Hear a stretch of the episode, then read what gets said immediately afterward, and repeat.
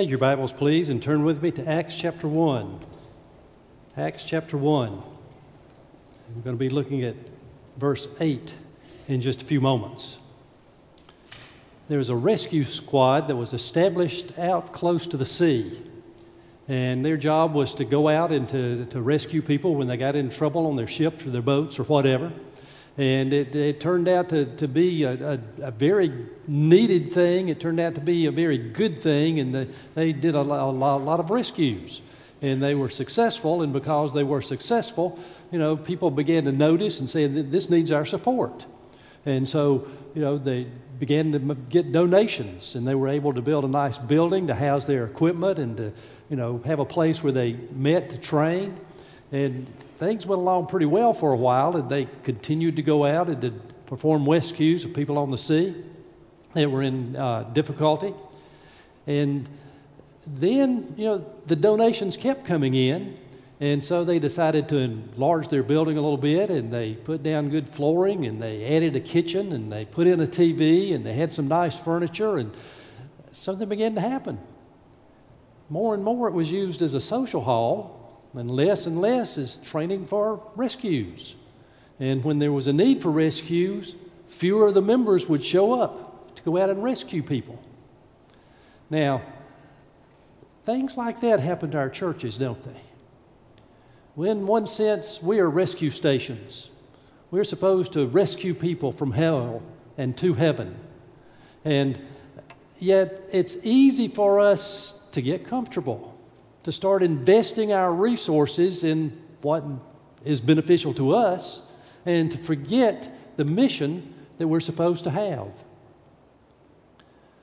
After Jesus had been crucified for our sins, after he had been buried, after he had been raised, he met with his disciples over a period of 40 days. And then it came the time for their very last meeting. And the disciples knew that, you know, Jesus was going to speak to them one last time. He had told them to meet him in a certain place, and so they did. You know, sometimes we hang on to the last, last words that a person says before they leave this earth. So Jesus was going to share his last words with his followers. Now, when they got together, they had a question for Jesus Lord, are you going at this time to restore the kingdom to Israel? And Jesus said, that's not the important issue. You don't really need to know that. But then he told them what they did need to know and what they did need to do. And that's in Acts chapter 1, verse 8. Jesus said, But you will receive power when the Holy Spirit comes on you, and you will be my witnesses in Jerusalem and in all Judea and in Samaria and into the ends of the earth. The last thing Jesus said to us is that we are going to be his witnesses, that we're going to share him close to home, a little further away, and around the world.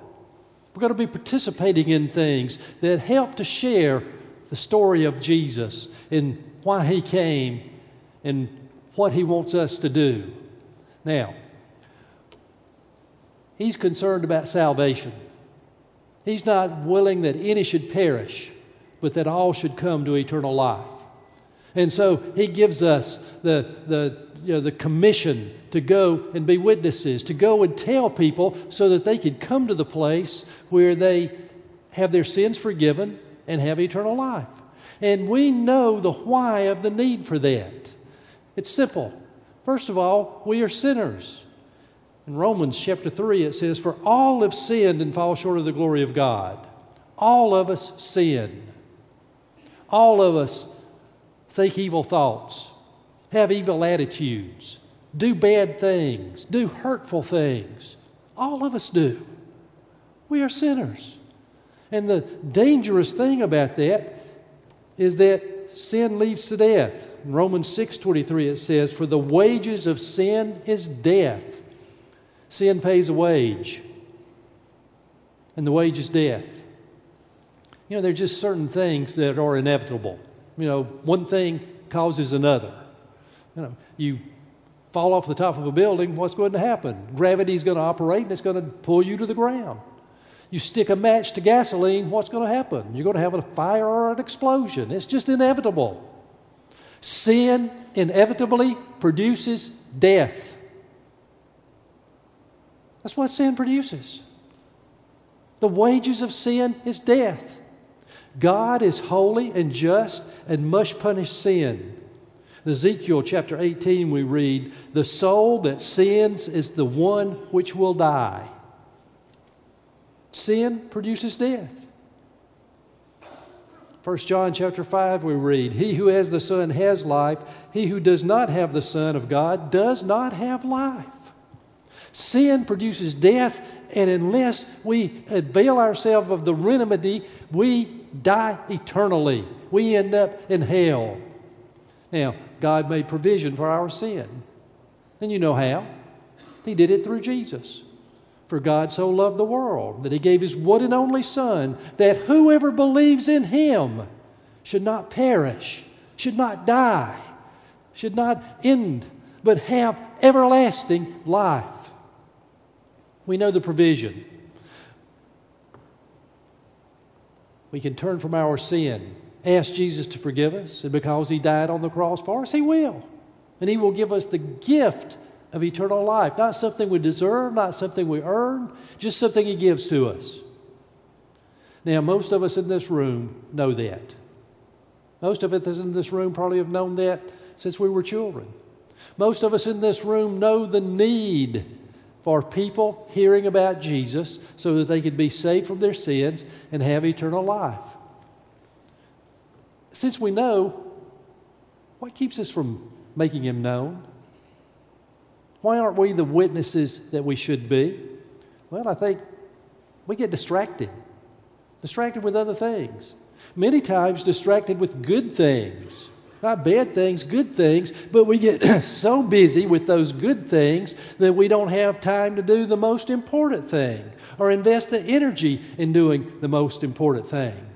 Sometimes we get distracted by conflict.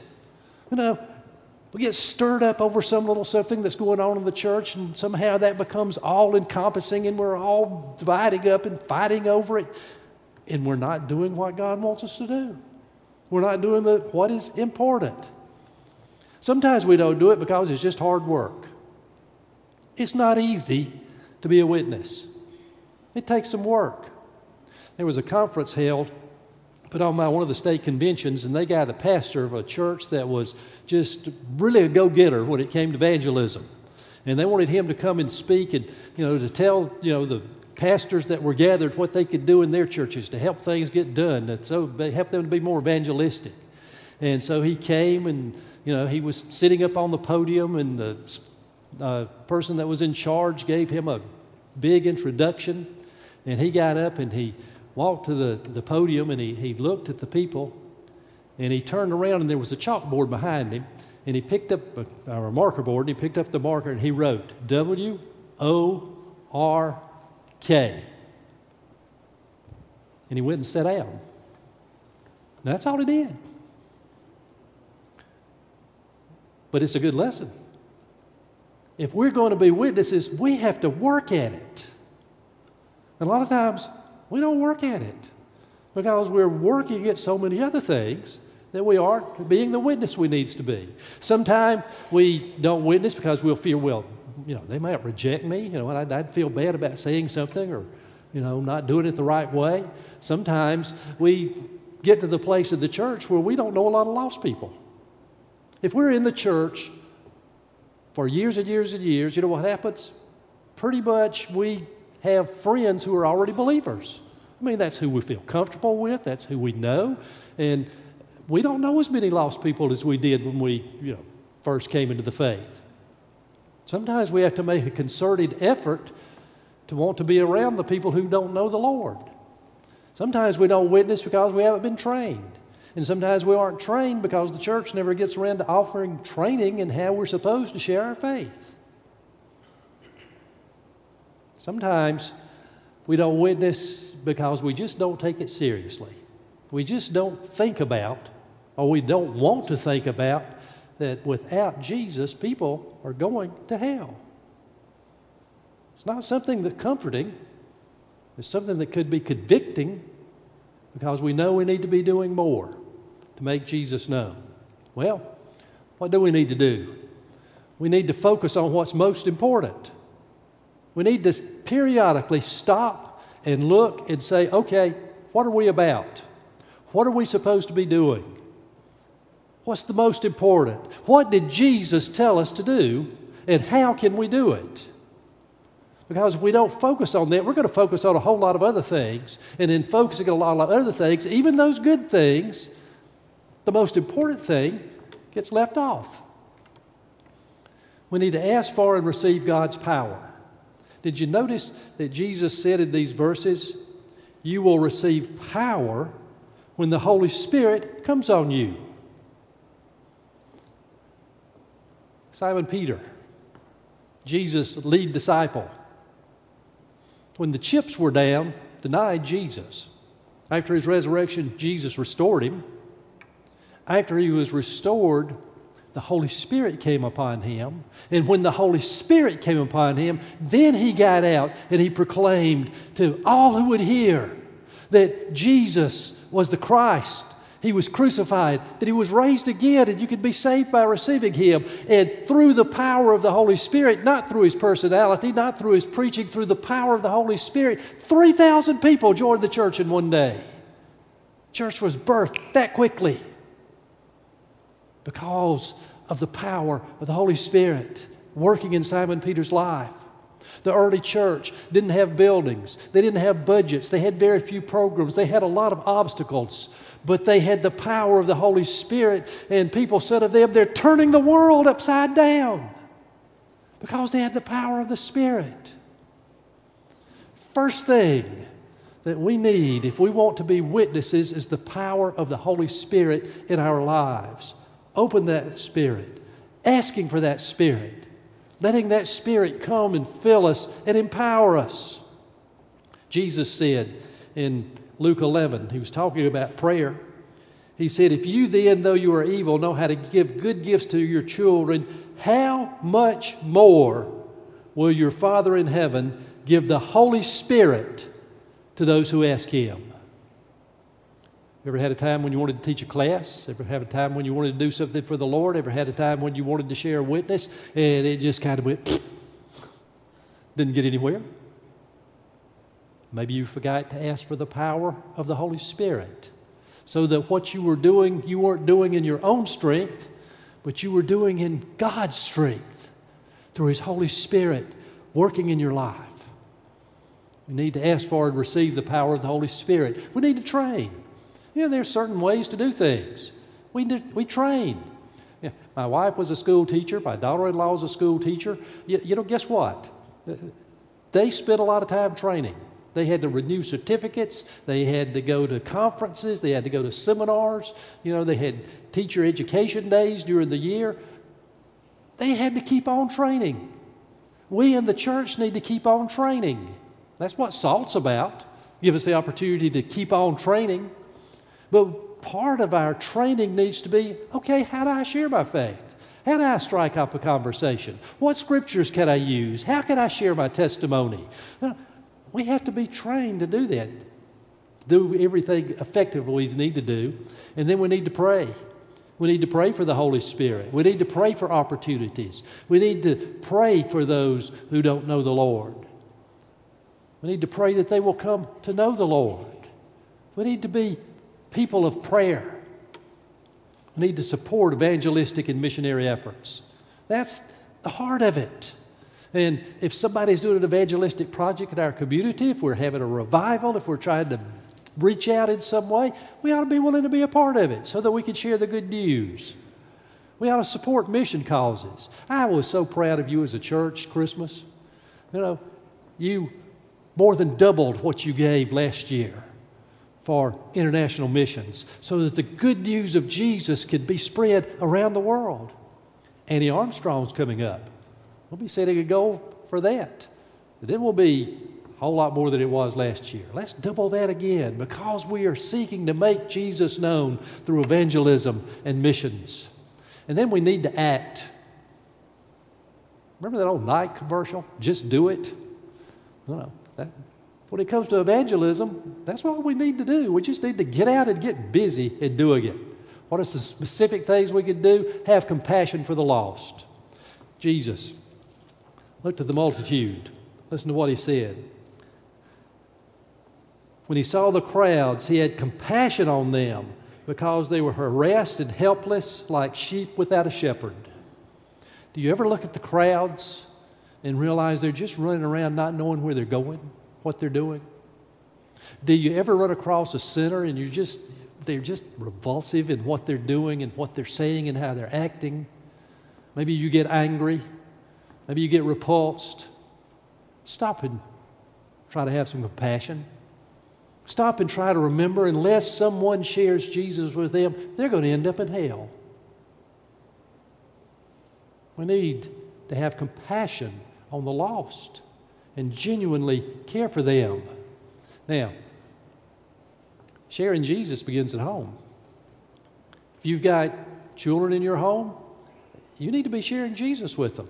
You know, church can't do it all. Parents get so concerned about their children and every aspect of their children's lives, and they need to their education, you know, their physical development, their, their social development. You know, then they, they've got them in school and they've got them in sports and they've got them in some of the arts, and you know, they need all of these things.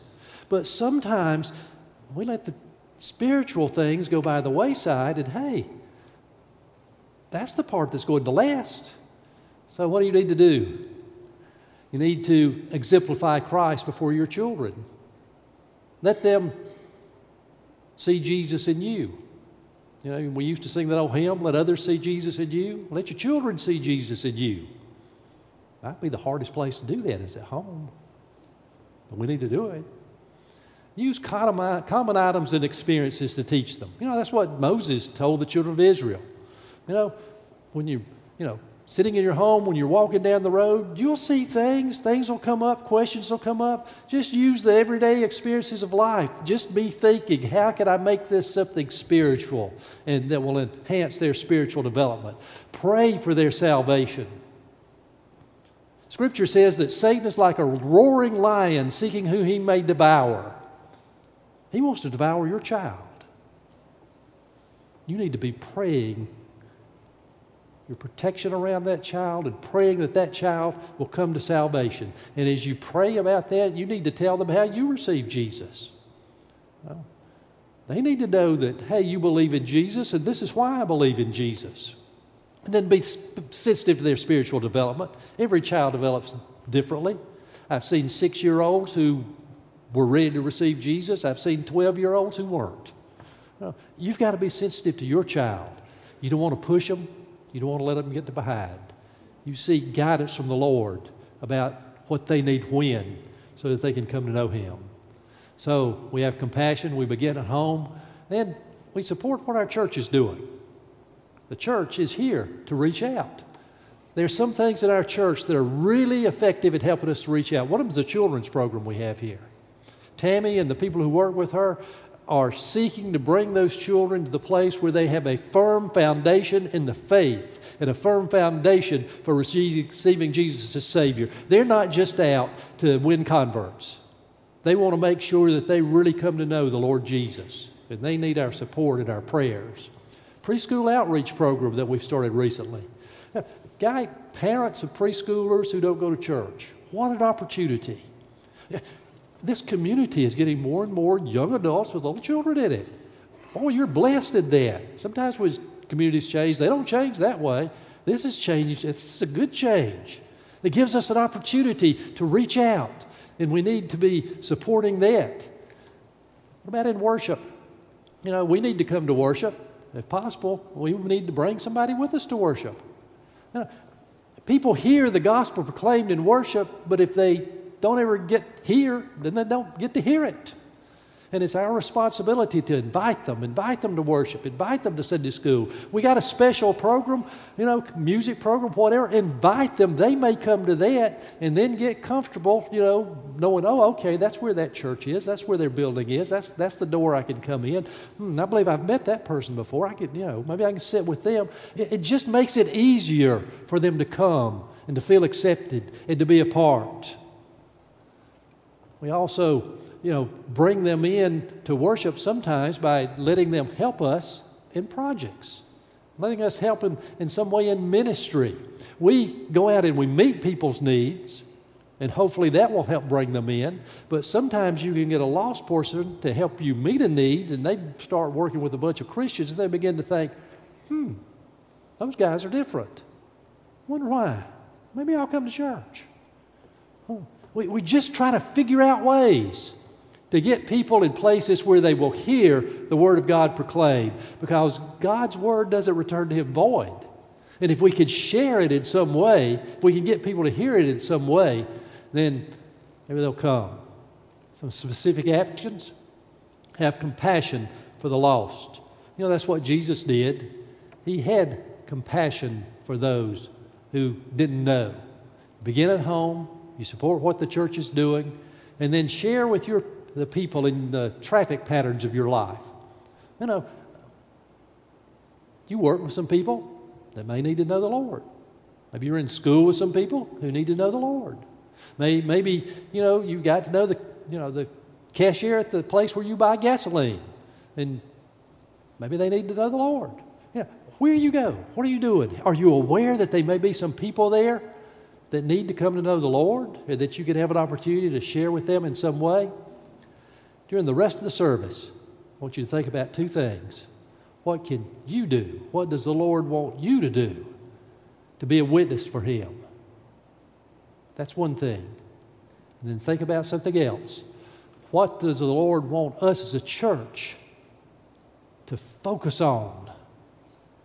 Other than running the church, to focus on not just how to run the church, but on how to reach people for the Lord. So we have our offertory, as we have some additional music. Think about these things.